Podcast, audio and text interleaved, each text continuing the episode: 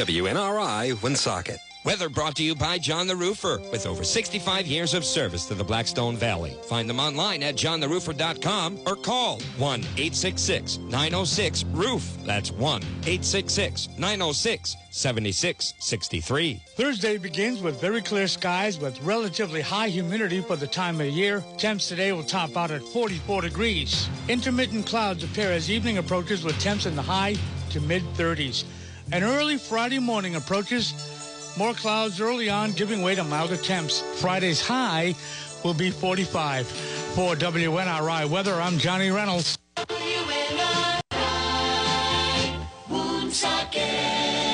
The views expressed on the following program of those of its host and participants in no way reflect those of the staff or management of WNRI. Hour three. The time for empty talk is over. Now arrives the hour of action. It's time for the John DePetro Show here on News Talk, WNRI, 1380 AM and 99.9 and 95.1 FM. He's a special kind of sentinel. Mr. DePetro, who is in the eye of the storm. Suddenly, John DePetro became the story. Radio talk show host John DePetro. All right, here we go. Hey, good afternoon, folks. The Power Hours arrived. Good afternoon, Captain Chris. Good afternoon to everybody on Facebook Live. Folks, this portion of our program of the John DePetro Show is brought to you by K's. Remember, whether it's lunch, dinner, drinks in the lounge, stop by K's. They're waiting for you. Try the steak sandwich. Try the pastrami. I had the roast turkey the other day. Say hello to the wonderful staff there. Well, folks, huge developing day. Huge developing day. And it, apparently, at 2 o'clock, Blake Filippi is putting out he's still planning on going to court. So we have a lot. We have the impeachment we're going to touch on, but let's bring him on, folks. He is our legal analyst, Rhode Island top, top attorney. Good afternoon to our friend Tim Dodd. Good afternoon, Tim Dodd. Hey, John. Good afternoon. Hey, Tim. I want to uh, start off uh, because I'm seeing that the speaker is saying he's withdrawing the audit, and this has to do with Speaker Mattiello. But uh, I know it's early, but so far, boy, kudos to House Minority Leader Republican Blake Filippi for challenging the overreach by Mattiello. And this was set to be in a courtroom in less than an hour, 2 o'clock. And unless something changes, uh, I believe I'm following on social media that Blake Filippi is still planning on being in that courtroom at 2 o'clock to challenge Speaker Mattiello with his apparent overreach with this whole JCLS matter. That's my understanding that he plans to be in court at 2 o'clock. Um, the court may well determine at this juncture that the case is moot, uh, meaning there's no longer a case in controversy because the audit has been canceled. So, had Blake Filippi gone forward, uh, his complaint, by the way, uh, sounded largely uh, for what we call a declaratory judgment, saying, Judge, here's the action that occurred, here's the state law that's involved. We want the court to declare the rights and obligations of the plaintiff and the defendant regarding what uh, Filippi saw to be an overreach um, um, by the Speaker's office and or that committee and or Frank Montanaro in ordering the audit without the appropriate um, meeting of the board and vote of the board. And apparently, and uh, apparently this board meets so infrequently and it's acted on any issue so infrequently that um, there were hardly any rules of the game that they would follow as an ordinary course. That's no excuse. Um, the the rules of this um, board are the rules of this board, and it became quite evident that those rules had not been followed at the time that uh, Mr. Montanaro issued um, the letter requesting the audit. So the audit's been withdrawn. So I'm not sure there's really much of a case for the court to interpret. Um, typically, the courts don't get in involved with hypothetical situations. Yes, had this matter proceeded and had the audit not been withdrawn, then I would have found that the um, statute had been violated. Um, so I think that the speaker, although uh, the action taken two days before Christmas was clearly ill-advised. Um, who knows if it was done in anger? Who knows why it was done? But I think he beat Blake Filippi to the punch by almost, okay, Blake, this is a relief you want. Here it is. We're withdrawing this. I'm not sure a judge is going to do much further with the case. Um, certainly, Blake Filippi might think there's more political hay to be made here, uh, and he may be right, but there's really not much for the court to do at this point. He got what he wanted. Here's what Blake Filippi has tweeted out just um, since the one o'clock news. As to this letter, which he claims he never saw, here's what he put. On Wednesday, we told Mattiello we would not sign it. They wanted him to sign it, apparently, to give credence to this JCLS matter. And if he didn't hold a JCLS meeting to approve this audit, filed by a regular meeting, we would file a lawsuit. We don't bluff. He was irate. We will not be bullied. We will not back down from what's doing is right. Um, there, there's just, and it, it's tough, Tim, because something like this is is uh, fast moving, but there's there's certainly speculation on Twitter that, uh, and I'm seeing on, on Twitter that they still plan, while the request for the injunction may be moot, Brandon Bell, the uh, attorney for the Republican Party, says he'll use the suit to press discovery on other questions involving the JCLS. Now, what about that angle? If then they, that might be a separate matter, but if they try to then well, use this to try to press for other discovery. And that's that's that's the really salient point with this whole thing. I mean, you've been talking all morning. I believe that this is, in your view, extortion by the Mattiello team because of action that was taken against his pal Demers, and you may be right. Um, but the complaint filed by Blake Filippi has no count in it or makes no factual allegations suggesting the issue of extortion or a quid pro quo. So unless the complaint is amended to make a pointed allegation that, you know, there was it's one thing to say that the law was violated because you requested the audit without getting the appropriate vote of the committee which must act to effectuate an audit. Um, if that violates the law, that's something that's civil, that's certainly not criminal if they want to take discovery and to dig in on whether there was extortion, whether it was political pressure, whether it was the threat of unfavorable government action, unless certain actions were taken or not taken, I think that to get into those details, this complaint would have to be amended to add the specific allegations um, against Mr. Montanaro or the Speaker or other players involved before the courts is going to let um, Brandon Bell go on a fishing expedition to see if there's any substance to why this audit was called, when it was called. Um, and again, I think you rightly speculate that it was retribution for acts that the speaker didn't want to be taken. Right now, that's speculative. Who knows how much of a paper trail there is? Are there emails? Are there texts?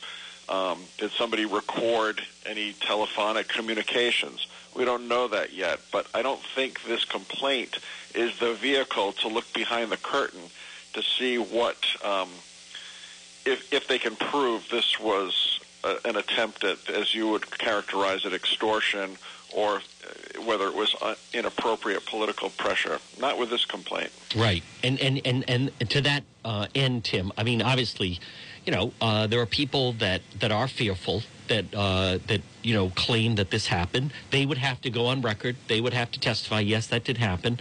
Um, I, I, I think what's important is sometimes these things need to be fleshed out, but I, as I step back and try to be objective, if I'm the speaker and he came out saying, "Hey, listen, you know, I heard some things and I got some information. There was some financial things going on there, so therefore that's why I ordered the the audit." Now, this morning, the convention center they say we're objecting to the audit. Filippi files a motion against him, and then Mattiello suddenly withdraws the audit. I mean, if we want to play devil's advocate, if, if you had heard there was impropriety and you were truly going ahead on this because you felt the need to be an audit, I, I don't know why you would be withdrawing the audit based on that. I would think if you have information and I need you, Blake Filippi, to sign off on this, then I'm bringing you into the circle, so to speak, to show you, hey, listen, I have this information. This is why we need to press ahead with this. And, and I think that analysis is correct. Right now, the request for audit has simply been withdrawn, full stop, period. If the Speaker's office or Frank Montanaro said, okay, we started this thing incorrectly. We put the cart before the horse. We should have taken a vote, but we're going to now meet and we're going to vote and we're going to fix this because we have a suspicion of financial improprieties. So we got off on the wrong foot, but we're going to correct it because there's financial improprieties Sure. or irregularities to pursue. That would be all something that made sense. In the absence of that, if they don't have that sort of um, statement to make, and if that's not the motivation that they can articulate, then certainly the optics are very bad on this one for the Speaker's office. Yeah. All right, let's move ahead to, uh, and again, folks, good afternoon. It's John DePetro speaking with Tim Dodd. Now, Tim, I have, um, as you can imagine, like a number of the people, but especially because of my occupation, I have I've tried to watch these this uh, Senate impeachment he, uh, trial, and I've tried to give it a good effort, and. I noticed, and there's a big story about it in the Boston Globe. The the networks are deciding not to air it, and once they move in that direction, um, they never go back. If you're going to get people, you got to get them from the the beginning to kind of get people vested. People find it tedious. People find it long into the night. When you see some of the senators, they seem bored with it. Um, you and I have discussed these these charges. I, I I fail to see Tim Dodd the crime here that would warrant impeachment of this president. Well, th- there is no articulated crime in either of the two articles of impeachment. Remember, when the founders were looking at the notion of impeachment, they were concerned about um, a president being treasonous towards the country or for other high crimes and misdemeanors. Now, a high crime, let's presume, is a felony, and a misdemeanor is certainly, at least in Rhode Island, um, something punishable by less than a year in jail and a fine of less than a thousand dollars. After months of tedious hearings in the House, the two articles of impeachment that came out don't articulate any crime. Nothing. Um, one is obstruction of Congress, and as we've spoken about before, if the Trump administration is claiming executive privilege or if they're resisting subpoenas, if if the congressional committees don't go to court to compel compliance with their subpoena and let a court rule on whether the exercise or the invocation of executive privilege is correct or incorrect, the House can't not pursue its um, remedies that it has available in the court, then complain that the president was uncooperative with Congress. Um, it doesn't work that way they basically sat on their hands as a setup to say, well, you're not cooperating with us. That's impeachable.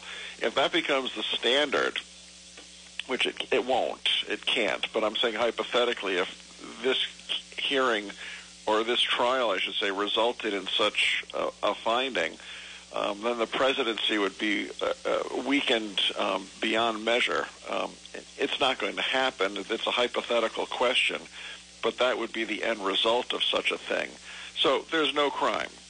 Um, certainly, this they're going to chop this hearing up to the extent it's televised into um, commercials and other um, adver- political advertising from now until election day to use this to try to continue to bash the president on the theories that have been put forth by Jerry Nadler, yep. by Adam Schiff. Now, to the extent people are paying attention, um, that's a question mark. For those who are paying attention, you know, there's there's zealots who are in favor of the president. There's zealots who hate the president. But if you're looking at it objectively, uh, and it's hard to do, um, there simply doesn't appear to be any evidence of an impeachable offense. And I agree with you. I, I've attempted to watch this. Uh, it's it's stultifyingly boring. It's impossible to watch. You know, they used to say that they would uh, play like horrible music at um, Gitmo for all of the uh, right Middle Eastern prisoners. That's right. I think they should pipe. I think they should pipe this trial round the clock into every prison in America, and the recidivism rate would go down dramatically. People would be saying, "No, I can't listen to any more of this. Please make it stop." There were reports it's that horrible to listen to. There were reports that if you were at Gitmo, uh, 24 hour around the clock, they would play Beastie Boys "No Sleep Till Brooklyn" and just keep putting that on for like seven days straight to just try to weed them down. But Tim, here's the thing: it, it's where they. I, I I give a lot of credit to. Um, to Senator Mitch McConnell because by going long, long into the night. When the camera does flash, the senators all seem tired, which we can all interpret as means boredom. Um, the media, the, the, the regular general public tunes out. The fact, uh, just from a media standpoint, last night Fox made the decision to go to Tucker Carlson. They just had Schiff in the screen. When you put it on, you and I know it's not easy to get the attention of the American people. It's it's repetitive, it's redundant. They're talking about Ukraine. This is uh, like any television story or movie. It you have to. It has to be easy for people to understand. And last night it became CNN and MSNBC were the only ones running. Even C. No, excuse me. Even GBH broke off from it. Um, there's no way if you're Channel 10 and you're supposed to be running Ellen in the afternoon, there's no way you're running Jerry Nadler and Adam Schiff. Yeah, the, these networks are all businesses, and there's They a are. lot more eyes viewing and listening to their advertisers than the tedium that's going on in the in the Senate. Yep. I defy anyone to try to listen to Adam Schiff drone on for an hour about things that he said ad nauseum for months. It's it's unlistenable. It's just it's horrible television. And Tim, where this is all leading, again, folks, good afternoon. It's John DePetro speaking with our, our legal expert, uh, attorney Tim Dodd. Tim, where this is all leading, as much as, and I see him, Chuck Schumer, Senator Schumer, he definitely has his talking points down. He's on, he makes the rounds on television. He talks about we need documents introduced, we need witnesses, we want documents, we want witnesses. I, I don't see any Republican breaking off, um, any threat of a smoking gun. I don't see it. I think Mitch McConnell, he, he's going to let this take its course. Do you think there's a possibility that this could, in fact, get dismissed after they just make their arguments? Yes, I think because it just like in any case that would be in a normal courtroom, if at the conclusion of the plaintiff or the prosecution's case, if there's insufficient evidence, um, then it becomes unnecessary for the defendant to put on a defense. If the plaintiff or the prosecutors have not made what we would call a case in chief to prove the allegations that they've submitted to the to the judge and the jury. And in this case, unless there's new witnesses or something new materializes, based on the record that the House produced, um, there's clearly no evidence of a crime of any type. And you know we've talked about this, but remember there was the quid pro quo, there was the extortion. They were throwing around all these legal terms um, willy nilly, and the media would dutifully report on whatever the latest term was that had been probably tested out before a focus group. But at the end of the day, there is no quid pro quo allegations. There are no uh, extortion allegations. It becomes this very nebulous, um, you know, um, obstruction of Congress. And when uh, the president's team gets to put on a case and say, there's been no obstruction, we went to court if going to court to protect your rights is seen as an obstruction, then you know we're well through the looking glass and in a very strange environment because going to court to enforce your rights is not obstructing anything. It's doing what the system is, contemplates parties do if there's a dispute between the executive branch and the legislative branch. You go to court and let a judge figure it out. Right. The uh, congressional committees failed to do that on purpose, tactically, intentionally, because they didn't want to hear the answer that the court was going to give them.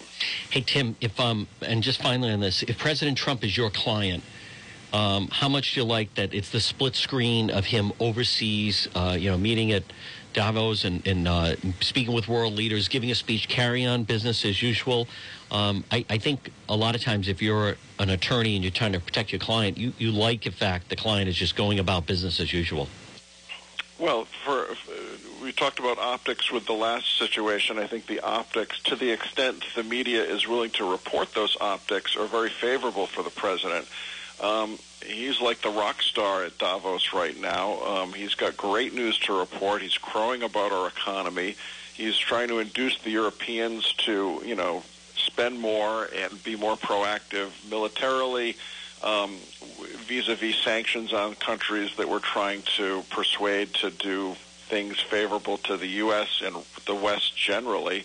Um, and he seems to be grabbing all the headlines. the trick is if you turn on CNN or MSNBC, you're not going to see much of that.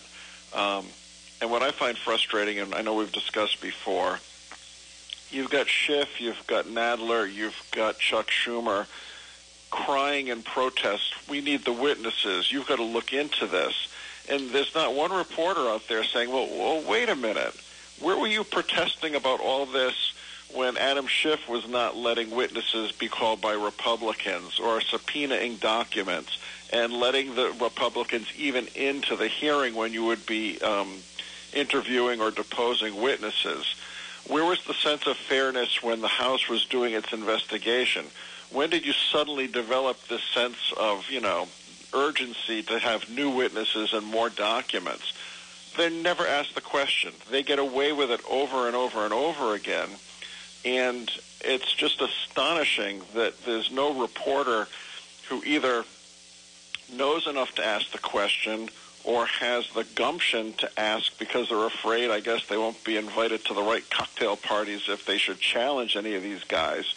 But the questions are there for the asking, and no one asks them. It, it's, you know, we talk about a free press, et cetera, but the press has just knuckled under, or they don't want to report the story, or they're disinterested, or they're simply become such cheerleaders that um, uh, what reporters do is becoming blurred with just being um, mouthpieces for one oh, party yeah. versus no, just another. kind of carrying It- along. It's, it's very disturbing. Uh, Tim Dodd, what about? I mean, a lot of times in politics, people make different accusations, but what about this? And it made huge news. Tulsi Gabbard is actually suing Hillary Clinton for for defamation. What what, what do you uh, see as you look at that that lawsuit? Well, she's getting great headlines, and um, she's getting lots of media play. Proving what she's seeking to prove may be a little bit difficult. Um, one of the difficulties is in the world of you know defamation and slander. Um, she is a public figure, and it's different when you make comments about a public figure versus someone who's ostensibly simply a private citizen. So, you know, when when um, the president says, "Oh, Nancy, Nancy, um, the speaker is just crazy," that's that's not necessarily slanderous. Right. It's sort of just saying she's crazy. Um, it's not said with um, a malicious intent to harm. And that's the standard now when you're a public figure, that there's going to be an intentional malicious intent to cause harm. And Tulsi Gabbard would have to demonstrate that she has suffered actual economic damages because of what Hillary Clinton said. Now, when you go back and listen to what Hillary said initially, she said, you know, and I'm paraphrasing, um, there, there are certain people running on the Democrat side who are the favorites of the Russians. Um, you know, one in particular. And then she mentions Jill Stein as being an asset. And then she mentions another candidate being an asset. She never says Tulsi Gabbard by name during that interview. Now, we can all presume she was talking about Representative Gabbard, but she never says the name. Now, in subsequent interviews, she did double down and essentially acknowledge that she was speaking about Gabbard. But, you know, the Clintons are the greatest in the world at parsing sentences and words and what the meaning of is is. So her biggest defense is going to be to say, I never called her out by name as being a Russian asset. She must presume that I meant her. Now, we know that she did mean Gabbard, but she never said the words. So that's going to give her a little bit of wiggle room. And um, her other defense is the um, the public figure um, part of this equation.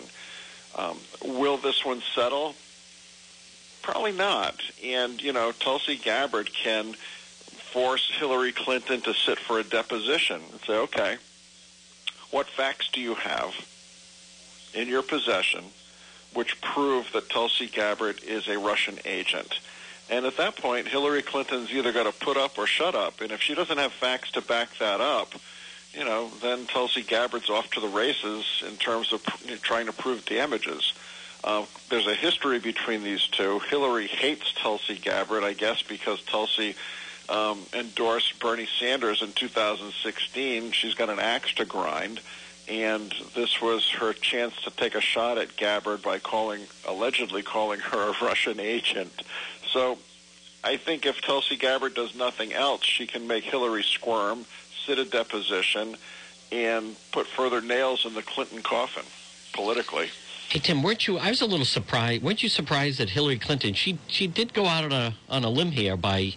It was uh, very out of character that she uh, called her out in that way because the, the campaign wasn't going anywhere. So she's uh, certainly, you know, seemingly settling all scores because now she's also attacking Bernie Sanders. But just legally, um, w- were you surprised that she? I mean, she went pretty far out on the on the poll. Well, I, I think she feels free to speak her mind because she's not a candidate and I think we're seeing that when she is not tightly scripted by campaign managers and provided with talking points, uh, she gets in trouble. I, I think that it was a rather flippant comment during the 16 campaign when she, you know, called Trump supporters a basket of deplorables and, you know, characterized them as homophobic, xenophobic, etc. Um, I think when she's left to her own devices, she is a bit of a loose cannon. Um, and this was an example of not having talking points and a script in front of her. That's right. And and, and I think that's what happens to her, um, just like it happens right now to Joe Biden. When he's not tightly controlled and he speaks his mind, look out and keep keep the cameras rolling because he's right. liable to say anything. Folks, good afternoon. It's John DePetro speaking with attorney Tim Dodd. Tim, what about this story? The Pawtucket student cuffed and arrested. It was a big deal. Uh, media making something quite a bit about that. Uh, what can you tell us about this story with this Pawtucket student? It, it's hard to know. It's it's hard to know. At first blush, when I saw the um, news report on it, um, it, it made me a little uncomfortable, and I don't think it was any coincidence that the ACLU attorney chose to have a news conference on Martin Luther King Day. I mean, is that to drive home the point? Um, I don't think it happened that way by accident. Um, I'm not sure what it means, but I just thought maybe it was an unnecessary um, attempt at grabbing um, media attention on a specific holiday. Um, I was also concerned that when they have this news conference, suddenly um, questions are being asked. The media actually asking tough questions, such as, what was the nature of the fight between these two middle school students? The lawyer says um, she doesn't want to disclose the subject of it. Well, what was the nature of the physical altercation? Uh, the lawyer doesn't want to describe the fight with any detail. So, you know, you've got this news conference, and suddenly, you know, the, the main mouthpiece piece is pulling her punches as to what happened. Um, apparently, there is a statute which prevents um, individuals who are being charged with a misdemeanor from being handcuffed and brought to the station and thrown in a cell under certain circumstances, um, which applies to minors. So there might have been a violation. Um, I don't think there's a racial component. I don't think there's um, any uh, bias that would be a civil rights violation. Apparently, both of the individuals involved in this altercation, who I think were both 13, or at least both minors, were both charged. They were suspended from school, so certainly there was something going on, and um, both were arrested. Uh, there's an issue of the lack of parental notification before they brought this uh, young woman to the police station. Um, so there's a little bit there, but I don't think there's nearly as much as this initial, you know, press um, blast that they got lots of coverage on. Um, I don't think the case is going to hold up as well or be as valuable as it appears at first blush. Um, Tim, there's a story, and I, I want to just touch on this, not the social element media part of it, but there was a story about in Twitter where this man, uh, excuse me, this man on Target, um, David Levitt, he, he goes in to purchase an electric toothbrush, and he claims he should be able to purchase it for one cent because the price was supposedly posted on a display item for the uh, display ad for the item. So the woman that works at Target refuses. He goes on social media, slams her, and they, they just stuck this GoFundMe uh, element on for her in order to raise money. But the part about it, this was an electric toothbrush that cost eighty nine ninety nine.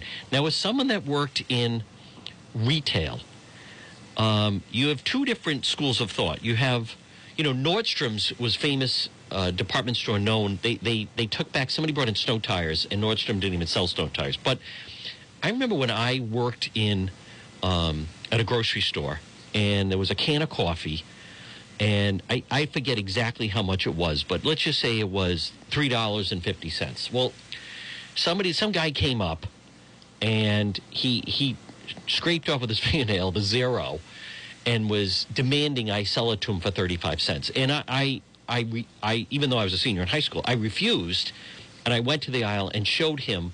Listen, they were all labeled three dollars and fifty cents for the for the can of coffee, and and he was adamant. No, I picked up that one. It says thirty five cents, and and then the manager came out and he he kind of sided with me and so forth, but. There, there's definitely somehow this attitude that people think. Let, let's just even say someone mistakenly put 35 cents, even though it was 350 and I could tell that with his fingernail he scraped off the zero. But um, there's definitely this attitude, and you and I have talked to these cases of somebody they, they Amazon somehow somebody gets a flat screen TV they didn't order, and then the people's like, oh no no, you delivered a flat screen to my house, I accepted it, it's not leaving my wall, and, and this guy somehow goes in, and even though that electric toothbrush is basically ninety dollars, he. I, I, somehow he's demanding. Oh no, no! It says one penny. You have to sell it to me for one penny. What, what about Tim Dodd? The legal aspect that these people seem to think they're on on firm legal ground that that they can demand something like this. Well, yes, people think that they should be able to get something for nothing, just like the guy that had the TV, as you say, uh, delivered by mistake to his house. Um, he had no right to keep that. To go back to that story, when the delivery men or people brought it to the wrong house, it was a mistake. So the, the homeowner that didn't want to give up the TV cannot take advantage of a clear mistake. It's the same with this case. There's many reported cases. Let's assume that I want to know any business, a furniture store, a car dealership puts a big ad in the paper. This weekend only, you know, we're selling um, let's assume it should be we're selling you a um, La-Z-Boy for four ninety nine and through either a printing error or a type when they typed it up it says forty nine ninety nine instead of four ninety nine ninety nine um, it's a clear mistake. So if people line up for the store opening and say i want my La-Z-Boy for forty nine ninety nine the store can say no it's a mistake. It's an obvious mistake. You can't come in and take advantage of an obvious mistake. The case law is clear on that, and um, the, the courts have decided that way over and over again. So for this um, this guy on Twitter to be adamant that he even called the cops to come down to try to force the store to sell him this thing for a penny, it was such an obvious mistake that um, if he chose to file suit, which I don't think he will, if he did, he has no case because he was clearly, simply, and only trying to take advantage of a mistake. Was it a mistake because a couple of the letters fell off the sign or the numbers fell off the sign? Who knows what caused it, but it was an obvious mistake. That's the story. Um, he's got no case. Now, what he might have done, I don't think he did, but he came close when he now goes on this Twitter storm talking about this woman who refused to sell, had he maligned her, had he said something about her untrue, had he attempted to impugn her reputation, she may well have had a cause of action against him. Um, I don't think he quite stepped over the line sufficient to give her a cause of action. But you know, when when you start having these Twitter um, uh, materials go out, and I think he's got like 200 and some odd thousand followers. Yeah. Had he said, said something untrue or made with reckless disregard to whether it was true or not, he could have wound up having a lawsuit on his hands at, uh, by this woman. I don't think it's there, but that's the danger when you, you know, uh, when you fire off these Twitter things, you can say words in the heat of anger or before you stop and think about it, which can wind up with you being subject to a lawsuit. Tim Dodd, the Harvey Weinstein uh, rape trial is finally open. Just two questions ab- about this. Um, number one, you know, now they show him going in almost with a walker, so he seems like a frail old man. Um, I'd like to know your thought if you think or have seen where with a jury that that can work. And number two, I actually saw this morning on Good Morning America, and it's the first time I've heard this that of two of the defendants, now there's a lot of women involved here that are uh, trying to be part of a, a class action suit, either got money or they're supposed to be getting money. But of the ones that are actually claiming rape, one of them that apparently uh, the Weinstein people have an email from her or a note or a card, or I, I think it's an email, where she basically says, This is months after supposedly it happened. Um, I love you, big guy. I'll always love you. I just don't want to be thought of as a booty call, which is code for just someone that you contact when you just want like quick sex. Um, what is your thought on him and the appearance of whether or not that actually works with juries? We saw Bill Cosby suddenly had the dark glasses, kind of like a Ray Charles, Stevie Wonder being assisted.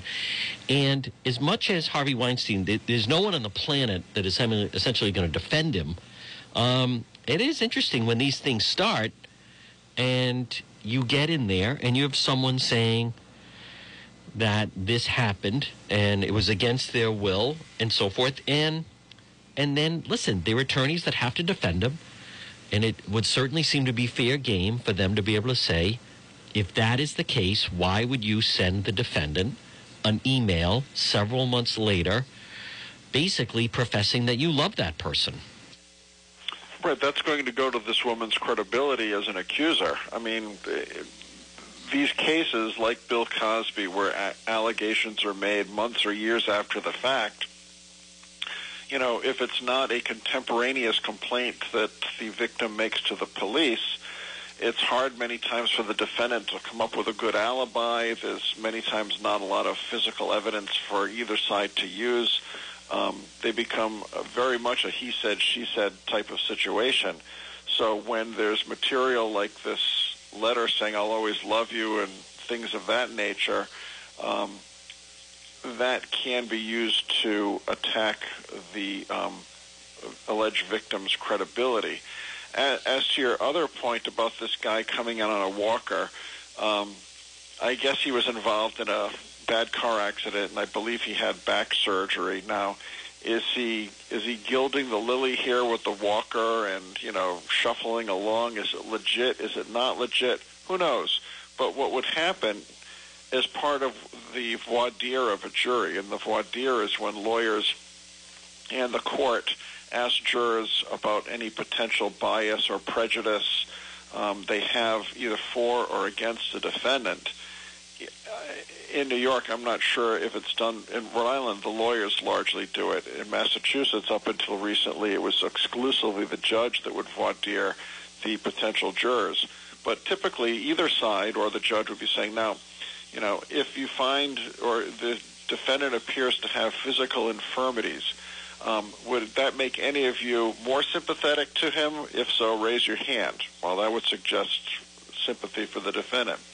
Um, the defendant appears to have physical infirmities. He's walking on a walker. Would, does that make any of you have um, harder feelings towards this defendant, um, a bias more against him? And if jurors are, you know, yeah, I think this guy's a phony, then they would knock such a juror off the panel. So before the trial starts, they would try to cull out any bias in favor of Weinstein or against Weinstein by asking the jurors questions about what are you going to make of this guy coming in with apparent physical infirmities, walking on a walker, um, having difficulty? Sympathy or not sympathy? Does it change your opinion? And if they say, no, it doesn't matter to me what he's doing, um, that's part of what uh, lawyers in the court call through to make sure they get an impartial jury. So by the time the trial starts, uh, those inquiries of the jury have already been made. They're not seated as jurors, and for the first time they see this guy come shuffling in. They already know all about the fact that he's going to be in this condition, and whoever's left on the jury didn't have a problem with it. Folks, good Or afternoon. at, least, or at least didn't say that they had a Sure. problem. Many times the jurors don't tell you what they really think. Folks, uh, good afternoon. It's John DePetro speaking with attorney Tim Dodd. Tim, our, our final um, case today, and that has to do with the actor Cuba Gooding Jr., best known for his role as the athlete in uh, with Tom Tom Cruise and Jerry Maguire. Show me the money. Judge allows two more women to testify in the Cuba Gooding Jr. groping case in New York City. Well, again, you have a, a number of women that have come forward, and apparently, if he's out and he's in a nightclub and he's drinking, he seem seemingly, uh, if you believe the women, feel that if you walk by, you're fair game for him to touch or grope or what have you. Now, again, I, I'm in no way um, trying to justify the actions. However, this, this is not an assault case. This is not a rape case. What? How do you see this case with Cuba Gooding Jr., where they, these women are going after him, saying, "I was in a New York nightclub." And I walked by him, and he grabbed my behind, or he did this or that. Again, no one is condoning the behavior, but I, I'm, almost a little surprised that this is going to trial. But how do you see this one, Tim Dodd?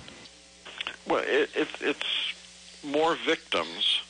Um, had Kevin Spacey's case lasted, I believe the prosecutors would have been looking for other young men at other bars, other places in the U.S. where um, Kevin Spacey was alleged to have done similar things with other young guys, um, similar conduct that allegedly occurred in um, in Massachusetts. So in this case, you've got a complaining individual, and now you've got corroborating women who are going to come in and corroborate that they were subjected to the same type of treatment by uh, Cuba Gooding.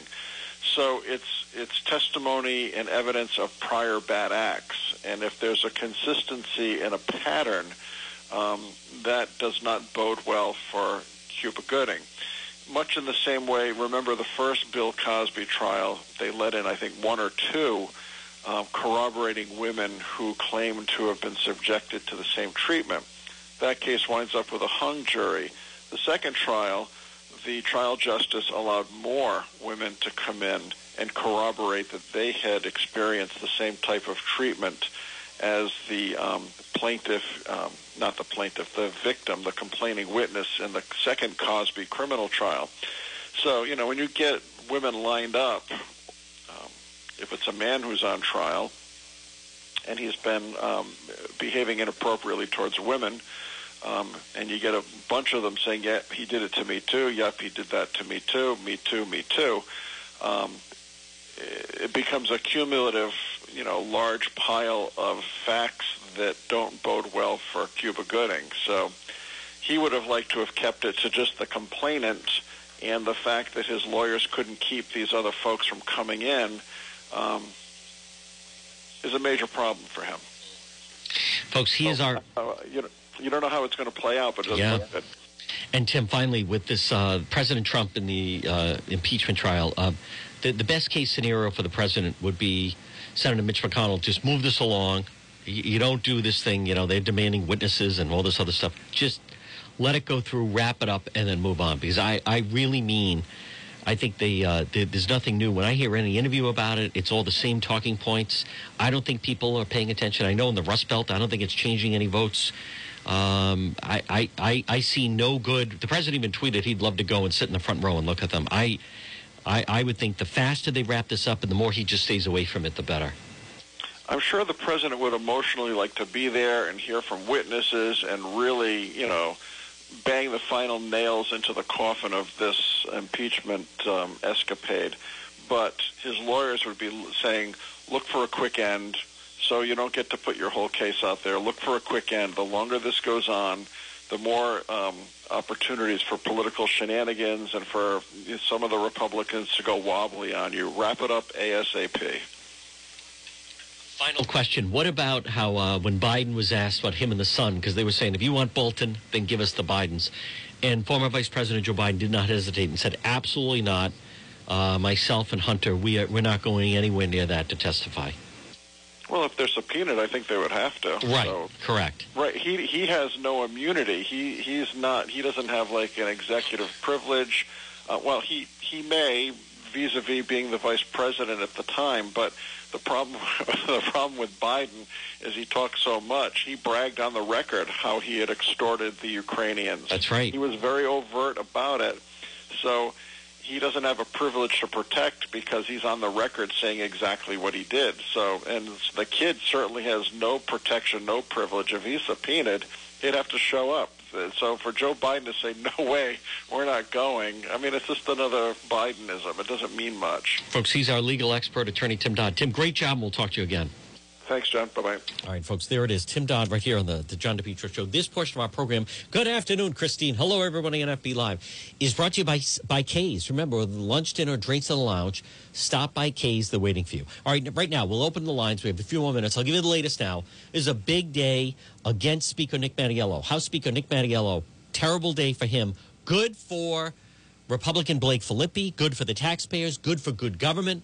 Huge day uh, on this huge misstep, as we've been talking about. If you want to know what it's all about, if you go to depetro.com, you can read the story how he leveled a threat of extortion, and then it is coming back to bite him, and they really got Mattiello on the run, which is a good thing. Uh, 766 1380, a lot more ahead on the John DePetro Show. Do you own and operate a small business and you rely on communicating with your employees while they're out in the field? Well, if you do, this is the perfect time to make the switch to T Mobile for Business.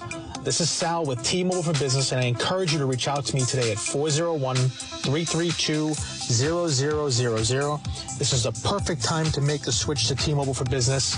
Right now, we have unlimited plans with unlimited talk, text, and data with no contract, great deals on iPhones and Samsungs. This is the perfect time to make the switch to T-Mobile for Business.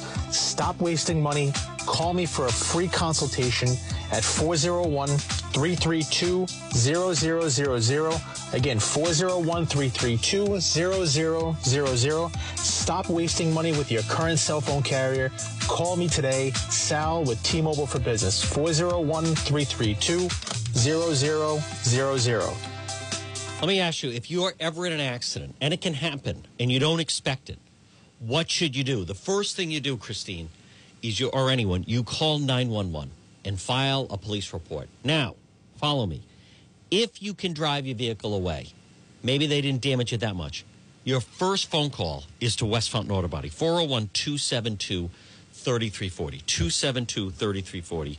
It's West Fountain Auto Body. If you can't drive your vehicle, if the nitwit that collided and damaged your vehicle, if you can't drive it, then when the tow truck shows up, tell them bring this vehicle to West Fountain Auto Body, 400 West Fountain Street in Providence. It's Kenny, it's Patricia, it's your vehicle.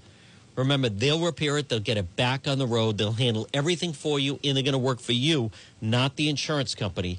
It's West Fountain Auto Body, 272 3340, 272 3340 for West Fountain Auto Body. You are listening to the John DePetro Show on 99.9 FM and 1380 AM. News Talk, WNRI. All right, folks, and we're back on this Thursday. Good afternoon, one and all. There's Ricky Krasner, Edgewood's checking in. Here I am. It's Juan. Good afternoon to everybody on Facebook Live. Again, remember, remember uh, visit the website, depetro.com. So, folks, the Republicans are going to have a uh, Republican Party Rhode Island a rare press briefing this afternoon at 3.30. I have an, another obligation I can't go, but I'm very sure we'll have uh, Blake Filippi on the program tomorrow. But what a huge day for good government. And as I, I've explained the story, I think you can follow it. This was, to me, clear extortion. A member of the Mattiello crime family. This guy, Jim Demers, a good buddy of his, campaign contributor, good friend. He works at the Rhode Island Convention Center. He got himself jammed up. They were moving to, I believe, suspend him and then maybe even, I believe he's going to be terminated. Hello there from White Plains. I used to live in Rye, Rick Krasner. Very brief period of time. Lived in Rye, New York. Beautiful. Actually, bought our first home there. Should have held on to it. But anyhow. Um, so Mattiello was the convention center. They were going to fire this Jim Demers. What happened was he laid down the gauntlet and said, if you fire my pal, I'm going to cause hell for you. I'm going to order an audit. And no one can tell me. Mattiello's been trying to say, you know, that's not a bad thing. If you're doing a great job, an audit gets to show you that you that that that no one believes that, right? Who listing after you file your taxes in April? Who wants to hear that you're going to be audited? You hear the same thing. It's a nightmare. Anyone that's ever been through it, thank God I have not, but anyone who has or a business, they they have to find something, right? It turns people's lives upside down. So for him to say, "Oh, I, I think it's a good thing that I ordered an audit," that's ridiculous. They regularly do audits, by the way.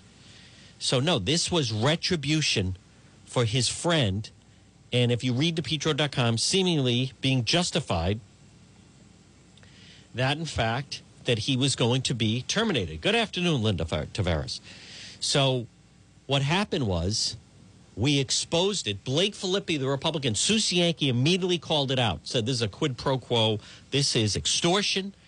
Blake Filippi said, "Hey, listen. In order to do that audit on the Rhode Island Convention Center, you needed my vote, and we didn't vote on it. So therefore, I don't think legally you can order it." So today, as a matter of fact, in less than five minutes, Blake Filippi, the House Minority Leader, one of the good guys, he's going to be in a courtroom. And he challenged Mattiello and fired, filed against him, saying, We're going to find out what a judge thinks if you legally can order the audit. Now, Mattiello, the speaker, he blinked. This became a game of chicken. This is a rare example of Speaker Mattiello having his authority challenged, and it should be because as you if you listen to this program you know the evidence is there that speaker mattiello and his right-hand goon henchman frank montanaro they have been running a criminal enterprise out of the rhode island state house and there's plenty involved you have the campaign worker who's going to be on trial for money laundering a felony you have the actions of that leo skenyon that are very suspect. He's a member of the family. You have others that are members of the family. They have their fingerprints in the growing cannabis business and operation going on in Rhode Island. But this was a rare display of someone staring down Mattiello, and Mattiello blinked today and withdrew the audit. But that doesn't mean the damage wasn't there. They already audited it. So Blake Filippi, to his credit, is saying, well, we're still going to court, and I want to get there's other evidence. Folks, I, I'm not going to bore you with some of the details, but here's what you need to know. Mattiello and his right hand hand Montanaro, they have a piggy bank of $45 million that they play with. They give out jobs. The money is flying. Imagine having access to 45 million. It's wrong. It should be ended. It increases illegal activity. Now, I've been watching Mattiello now since he took over the day after Gordon, Gordon Fox was raided at his house and office raided. Mattiello was uh, was at the old canteen. They had him on the sidewalk. He's calling people. He gets all the votes and so forth. You know, people have been going off this whole notion of he's the firewall, right, at the state house against the progressives. I'm telling you, it's nonsense. He hasn't done anything. They are running a criminal enterprise. Where he is in trouble is the investigation will show that I believe you are seeing them building a RICO case. And if you go to depetro.com, you can read about it, D-E-P-T-R-O.com, that they are building a RICO case against Mattiello, that he instructs his underlings to commit criminal wrongdoing, and there is a chain of command. What got Cianci in trouble? The chain of command RICO. If you're the boss, if you're the guy, or you're the godfather, you're the don, you're the person in charge, you can't be ordering people through the notion of their job to break the law, right? To commit acts, criminal acts. And that's what they have been doing. It is a criminal enterprise. They're criminals. As I've told you, I've been saying he is. Of course, he's a criminal. But the element of them running a criminal enterprise is finally catching up with them. But today, Blake Filippi shooting down Mattiello. Folks, this is one of those days. This this this was a major day in the battle against corruption. He's John D. Petro. He's really in the know. That's right. With his talk show. Oh, I try to be. On your radio. On your radio. He's John DePetro. Yeah. Tune in your radio. Tune in. Go get him, Johnny D. All right, folks, that's going to do it for this Thursday. Now, we'll have more developments. Blake Filippi will be on the program tomorrow. Huge day for him. We'll see. The impeachment stuff is a bore. Listen, go to depetro.com, read all about it. Stay tuned. The John Dion program is next after the 2 o'clock news. We'll have a lot more tomorrow on uh, the Mattiello saga right here on the John DePetro Show.